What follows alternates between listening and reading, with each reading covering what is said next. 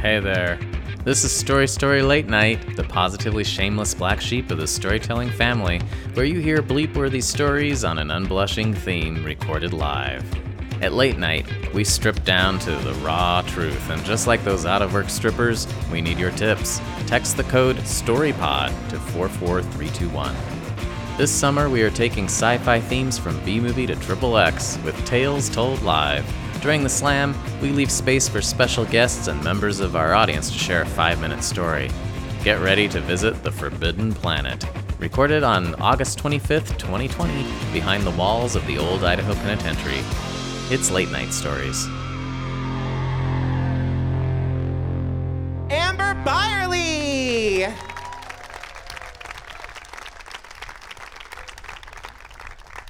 Um, two of the most frequently asked questions that I get at the Old Idaho Penitentiary are Do you believe in ghosts and where's the bathroom? So thank you for taking half of my job, Minerva. That's just wonderful. And I'll get to the ghost part a little bit later. Uh, for now, I'm here to talk about uh, the, the greatest forbidden thing on our current planet facts. We. timely, timely. Um, we set out to create a book. And of course, we are historians, and our number one goal is uh, to give you the facts, give you the information. Uh, we are also storytellers, but if we give you the information, you get to make your conclusions. So, on this forbidden planet of facts, uh, there were many. Uh, Death Stars along the way, um, different uh, meteorites that came our way. Namely, the biggest wor- uh, one was uh, working with academics, otherwise known as monsters and creatures of, of facts. Um, but we, we really, the main goal with this was um, I was in a meeting and they said, well, we're going to celebrate 100 years of women's suffrage. And each of our work groups with the Idaho State Historical Society, we're all going to take on a role. And I said, I know. We'll talk about women in prison. And a little bit like that. Yeah, I mean, you know, it's like, you know, you're uh, on a forbidden planet uh, when someone says, That's interesting. So, the take being, of course, what happens when your rights are taken away.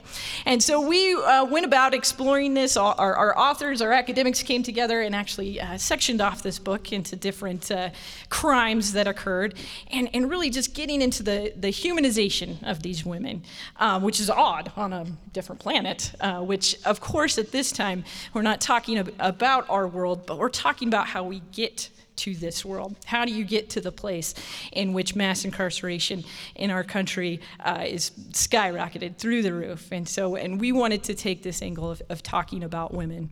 Now, along the way, uh, there were illusions uh, that reveal truths and you know they sometimes are called lies or fibs or things like that my illusions came in the form of that other question i always get and that's about ghosts I have worked here for 15 years and never had a paranormal experience until one day, as I'm making this book, dedicating my heart and soul to getting this story right, I open up the site.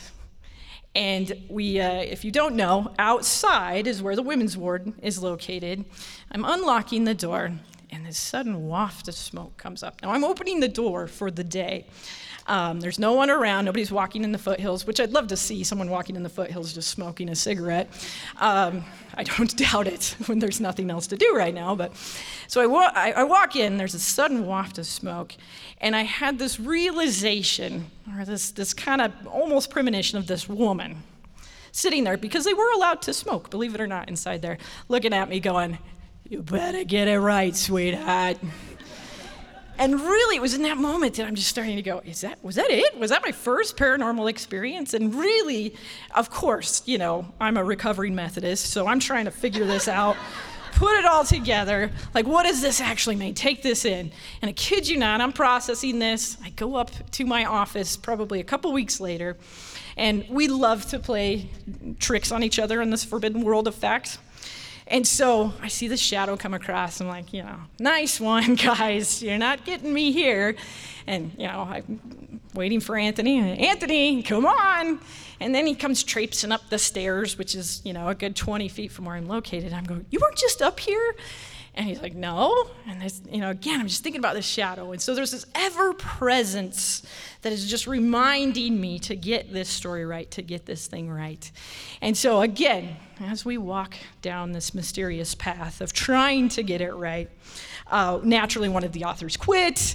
Um, you know, but then we're, we're going through, we're getting it right. We actually finish on time. And darn it, if we didn't finish right in the first week of March.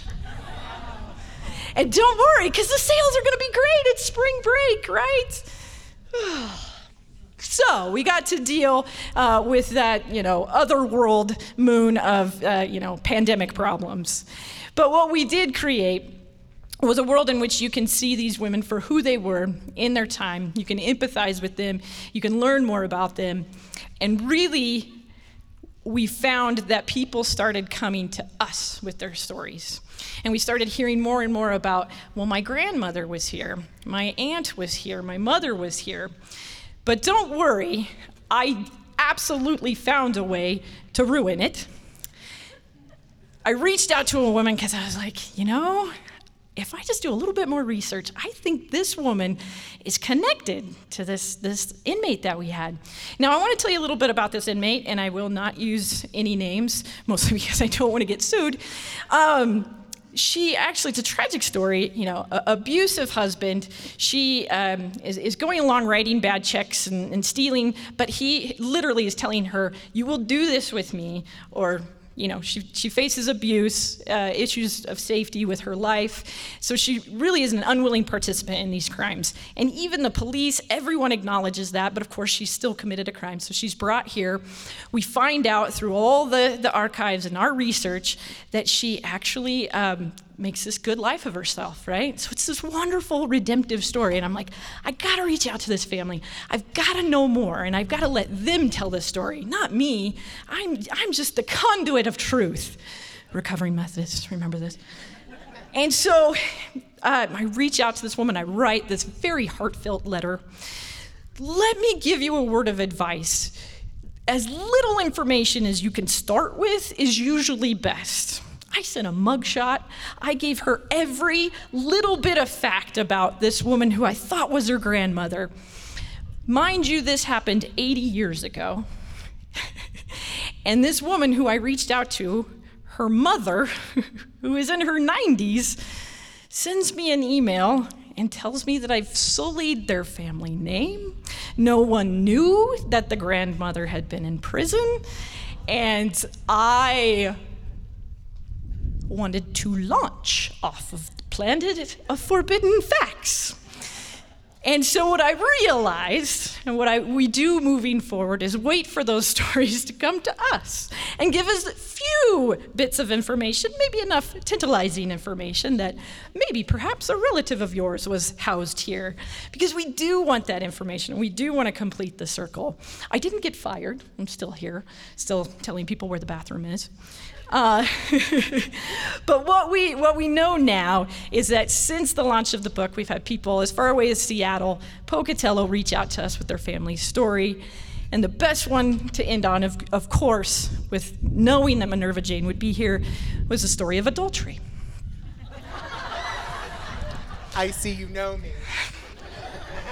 I've followed you closely through the years, so I have. Um, and so this family said they, they came to the site, they, they knew about the book, and they wanted to seek out more information. And they said, Let us tell you what happened on our end. And, you know, again, family comes and discovers half the family is aghast because they had the, the prohibition story. Guess what? If your relatives said they were in for prohibition, they weren't. They were probably stealing something. That's the most common story. It was, oh, you know, bootlegger crime.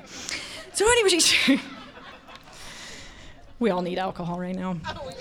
Some of you snuck it in anyway, which is great. I'm not even going to say anything. Um, I wasn't supposed to bring it in.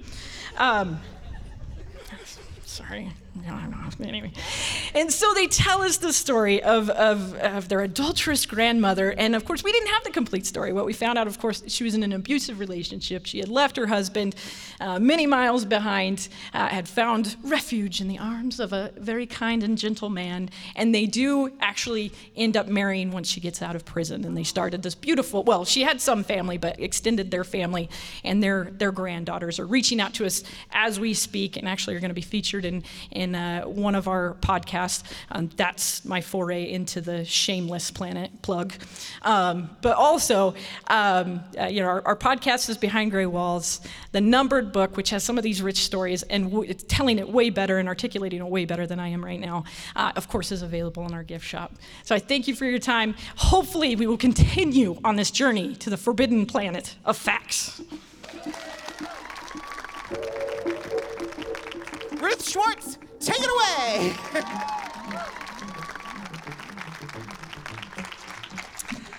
My story tonight is of our forbidden pandemic world right now, but it starts with a confession. Because my confession about my pandemic world is I love online shopping. yeah, worse, I love Amazon Prime. Talk about forgiven, not politically correct. But there was nothing like a little quarantine to bring a parade of little boxes coming to my doorstep. And because I took a job in the middle of March, which promptly sent me home to work at home, I decided I was going to up my Zoom game. So you can imagine my delight when the box arrives and in the box, I know is my brand new Logitech high definition webcam. So I carve open that box, and all these packaging materials fly out into my room. You know, the little plastic air pillows? They're everywhere. But I pull out this case, and it is a hard plastic clamshell heat sealed case. I've had to get into these bad boys before, and I know that inside there is my webcam. So I'm gonna need some tools to do this. I start with scissors. Now, I start carving at this plastic. You know this hard plastic, right? I start carving at this plastic till I think I'm got, I, have, I have blisters on my fingers, or my scissors aren't sharp, or something is wrong and a little triangle of plastic finally pops off this case. And it's just enough so that I do what I probably shouldn't. I get my fingers wedged in between the plastic and then I and then I get my other hand in there too because I am going to pull this mother apart right? And as I'm pulling it and pulling it, I, I can feel the plastic cutting into the inside of my knuckles. I see blood start to drip down this plastic case, and I'm yanking on it. I'm really yanking on it, and I finally get it, and it pops open and everything inside, all this packaging goes flying on top of these little pillows all over my house. And I, and I see the webcam shoot out. And now it's hanging by its cord, kind of like a fish on the end of a line. But that's okay because I yanked that thing out, I put it in my computer, and I set the webcam on the monitor. I am going to do my next Zoom meeting in high definition except I don't see myself. I see a lot of static. And I realize I might have to read the directions. I look around everywhere through all this flotsam. I find a little book, 37 pages, in 37 languages. It says, go to the website. So I go to the website 5.5 page views later, in the small print, it tells me that this webcam is not compatible with my operating system. and that's when I realize oh shit, I've got to return the webcam. And here it is, my friends, in our forbidden world the four stages. I enter the four stages of online consumer grief. and the first one is panic.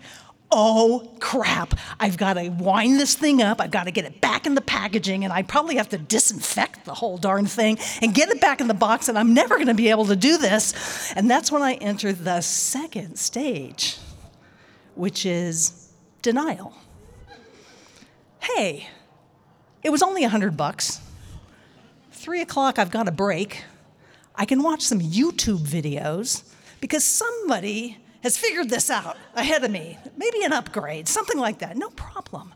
And that's when I enter the third stage of online consumer grief, which is anger. What asshole, what asshole designs a webcam in this year that is not compatible with one of two universally accepted operating systems, really. And finally, I hit the fourth stage acceptance. I can do it. I'm not going anywhere. I've got all the time in the world to make sure that this thing gets back in its case, cleaned up, taped in its box, and as I put the return label back on the box, I think to myself, I've learned two things. One, are we not done with all this excessive packaging? Really. And number two, in this forbidden world that we have entered into, it's not just shopping. It's going to take everything we've got our acceptance, our patience, our compassion, and our kindness to make it in this new world. Let's hear it for Ruth. That was great, Ruth.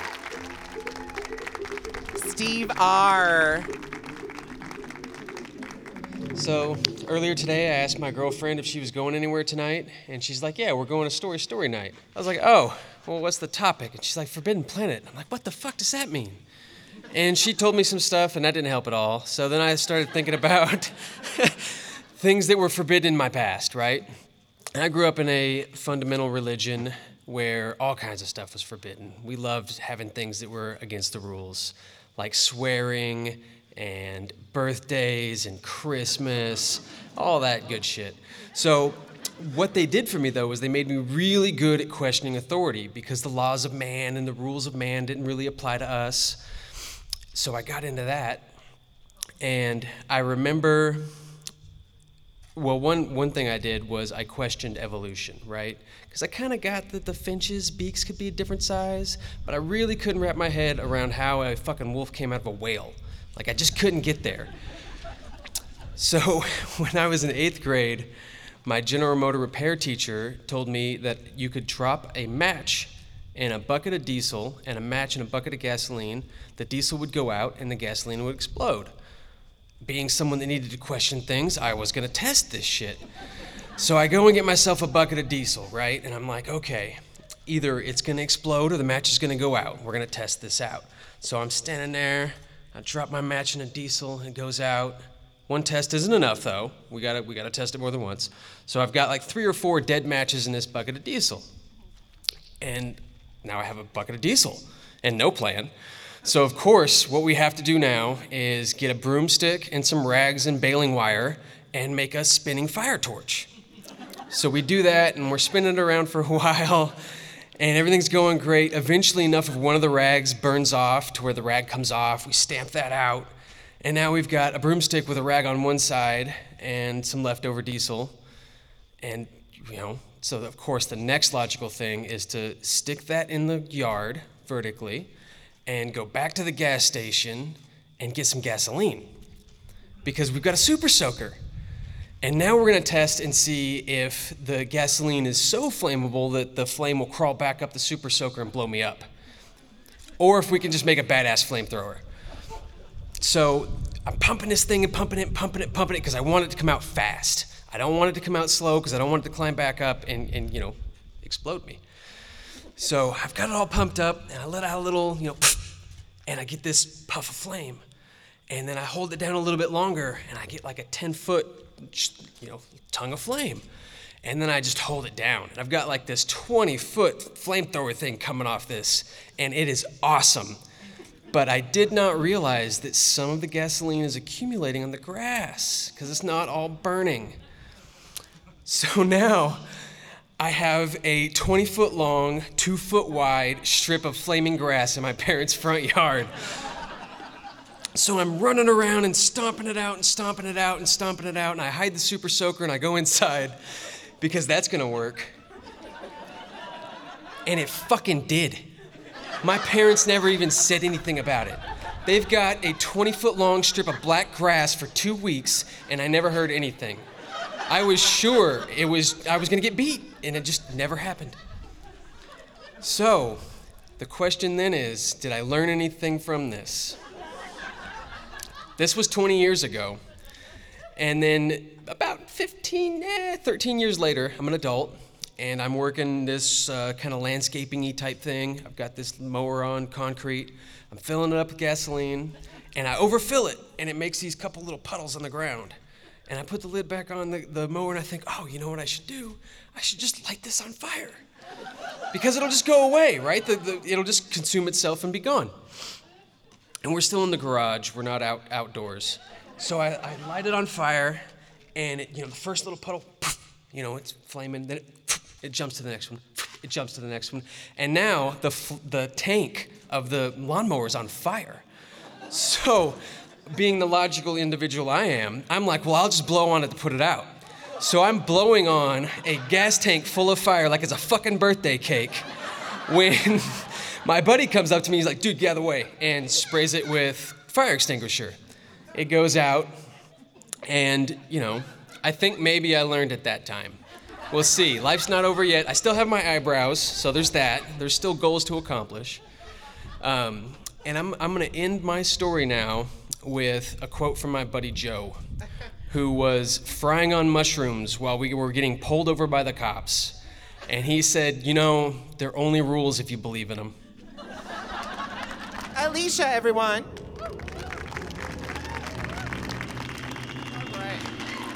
So, for the record, I am Steve's girlfriend. So, it is funny that I'm called oh. next.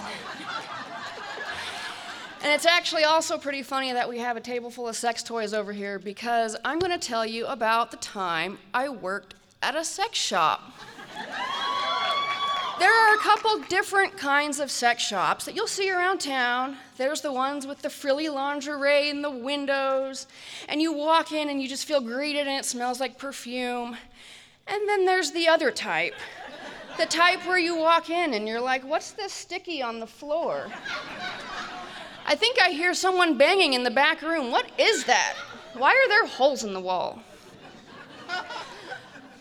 The second one. And when I first went in to apply for a job, I didn't know anything about any of this stuff. And let me tell you, I lasted two weeks. I'm just kidding, I'm just kidding. I actually worked there for over 10 years. I worked in the shop, and even more surprising, I actually cleaned out the nudie booths longer than that, as early as 2018. After I graduated college with a real big girl job, I still clean the nudie booths because it pays really fucking good. So, the thing you learn about working in an adult shop is there are lots of very, very good people that come in, and there's a lot of weirdos. And I say weirdos with a sense of admiration and friendship because weirdos are my people. I worked at the sex shop for 10 years. I'm obviously strange myself. So, some of the weirdos I ran across, it was more like being a teacher in maybe like a first grade class when dealing with some of the weirdos. And you can't, you, you learn not to be surprised by anything at all. So when you're sitting behind the counter reading a hustler because there's nothing else to do, and you look up, and the guy walking in wearing jeans has a well placed hole in his pants and his balls hanging out the hole. You just look up, and it's like, come on, man. Give me a break. You can't have that hanging out there. Go tuck it in and come back in. And he did. I mean, that's all you do. When we had tweakers come in and wander the store for six hours, you'd hear their phone ring. I'm almost there. You just wait and see what happens. You're like, yeah, all right. Next shift comes on. I'm like, hey, man, that guy's been here since noon. It's four. Just see what happens. He was there for eight hours before I finally told our clerk, all right, go ahead and kick him out. He's got somewhere to be, I know it, because I've heard him on the phone like five times. when my friend's dad comes in to buy some porn, you're like, whatever, I'm, you know, I haven't seen you in a while, you might not recognize me.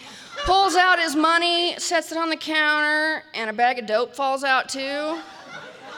You just look at the dope, you look at him, look at the dope, look at him, and he slowly puts it back in his pocket.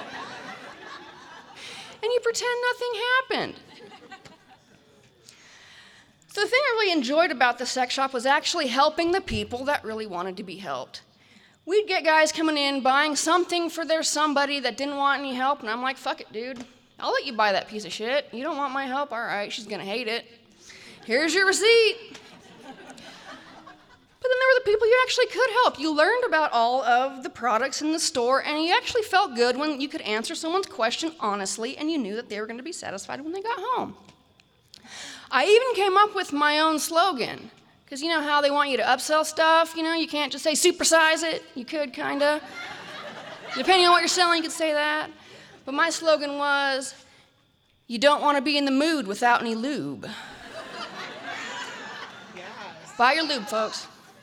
So all this has come full circle. I don't normally tell people where I worked. On my resume, it's like warehouse for novelty products, things like that.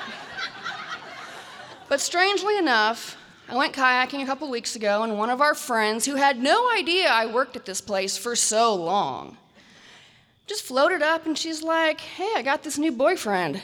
What do you know about butt stuff? I'm like, Butt stuff, huh? What do you want to know about butt stuff? Now that's, now that's the real question here. What do you want to know about butt stuff? I can tell you about butt stuff. So I, I helped someone else. Perfect. Full circle in the sex shop world. And now there's a table full of sex toys. Butt stuff? I don't know. Thanks. Dave Lee. Good evening, folks. Uh, I've I've been up here before, uh, so I'm going to be kind of a veteran here. But this time, uh, it was a little bit more nerve-wracking than usual because I had to sign up when I bought my tickets, and uh, that was a little bit. Usually, when I've been up here before, I get inspired with some story as I'm listening to the others, and it's always a spur-of-the-moment thing. And when I signed up, uh, I didn't really have a story in mind, so it made me kind of nervous. Uh, and as the time got closer, I was like, what if they call me and I haven't thought of anything? I'm going to feel like a kid that hadn't done his homework. I've been out of school for a long time, but that's still an all too familiar feeling, and I didn't want to do that. So I'm getting, I, I'm, I, I'm getting a little nervous over the weekend, and I think maybe I ought to do some homework come up with an idea for a story, and uh, I hadn't seen the movie Forbidden Planet, and I know Jody sent an email with some suggestions, and he said, "Oh, by the way, this movie is based on Shakespeare's The Tempest." Well, that didn't help me at all. so I decided to do some homework this weekend. I didn't read The Tempest. I rented the movie. And the thing that struck me most about the movie, as mentioned before, it had Leslie Nielsen, who I know from the Naked Gun movies and the airplane movies. Uh, and kind of a, another parallel there in the airplane movies, I think he was the captain of the plane. And in this movie, he was the commander of the spaceship. So there were some similarities there. And of course, he looked a lot younger, but his voice was real similar. So I was, just for the whole movie, I was waiting for him to give an order and follow it up by saying, and don't call me Shirley. So anyhow, I watched the movie. I liked it, and at the end of the movie, I still didn't have an idea for a story, but thought about it a little more. And I don't know, thinking of old movies, old movie stars, I, stars. I started thinking about uh, old TV shows, and this may seem like a non sequitur, but I started thinking of a TV show I liked when I was about 10 or 11 years old. Uh, a show called Love American Style. Uh, this was a show that it was a comedy show. It was on Friday nights, and uh, had a different cast every week of whoever the popular stars of the day, and they did just a little different skits on the subject of love, which of course we know for 1960s mainstream television means sex. Uh, but anyhow, I come from a very old world, traditional values, Catholic f- family. And somehow I probably ended up the most sheltered and naive one of the bunch. But nonetheless, I liked this show. And at one point, my mother caught a part of it, and she decided she did not like this show. It was too suggestive. Uh, so I didn't usually get to watch the show. But now and then my parents would go out on Friday nights. And on those nights, I enjoy my little 10 year old forbidden pleasure of watching Love American Style.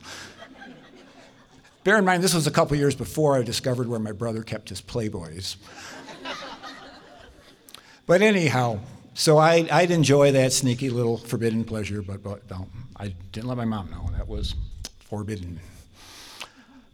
Well, nowadays, I still get my TV the old fashioned way through an antenna with the over air channels. And there's a lot of channels on now. And I don't know if you know about this, but there's a channel called Decades, which has a lot of the old shows, has a lot of old Ed Sullivan shows, which, by the way, is worth watching. That's a kind of an aside. But they also, on weekends, they do these marathons of some of the old time TV shows and sh- just show episode after episode, a whole weekend long. And as it happened, this was early on in the pandemic and the shutdown phase. They were actually rerunning a whole weekend of Love American Style. well, folks, if you're going to have to stay at home, I tell you, it's not, it's not a bad way to stay at, if you have to stay at home, to stay at home, reverting back to your 10 year old self and indulging in that forbidden pleasure. Thank you, folks. Carol Faulkner. So, I want to go back to talking about Forbidden Planet and why we're here tonight. So, uh, I'm gonna start crying, but um, so uh, I've gone through a lot of life changes lately. And um, with COVID, it all started about the COVID time, and I went on this huge buying spree, like we probably all did, with all the food and what we don't need and things my pantry stuffed. And so I don't know what to do with the food, and I'm living in an apartment now, and feeding myself and my daughter and our cat. so I have this food just coming out, uh, don't just falling out of the cupboards, right? So after the six months, I also decided I'm going to go and get my hair cut for the first time. Yeah, talking about hair. So if any of you seen Crash, my talk is kind of going to be Forbidden Planet Crash here. Here we go. Everything that everybody's talked about tonight. You inspired me, so thank you.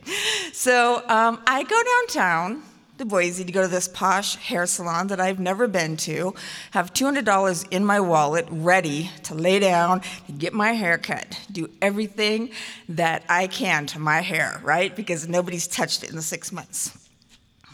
So I park in front of Five Guys and I start walking down the street and probably one of the most forbidden things we're allowed to do as humans is talk to homeless people, look them in the eye, acknowledge them. So I walk by this trash can. There's this beautiful man, scraggly beard, long hair, no shoes, wrinkled t shirt, digging through the trash can. And here I am on my way, dressed just like this, to go and get my hair cut. And I stopped and I went back to my car and I got an extra mask and the tip money that I was going to give to the hairdresser and went to him and held his hand and said, Please, let me buy you a meal. And he turned around, he had the most beautiful blue eyes, and he was so gorgeous. And he said, Thank you. Thank you so much for thinking of me. So I went with that story and I felt really good about it. I went and got my hair done, yeah. so feeling good about myself after that. And then I got home, and I'm not a very organized person, as my daughter will tell you, and she is. And I opened up the cupboard, and there's dried beans and all this shit, you know, just falling out of the cupboard. And I said, fuck it. I went and I bought Haley, my daughter, went and got a bunch of tortillas. We made beans, we made rice, we made all these burritos, and we did what we're not allowed to do right now in COVID. We went rogue, and I couldn't find anywhere to volunteer. I couldn't find anywhere to give free food, to. I couldn't find anywhere to give free clothes to. So we went and made like 40 burritos, and we cut them in half, and we went downtown to downtown Boise and we started driving around. We couldn't find anybody to feed.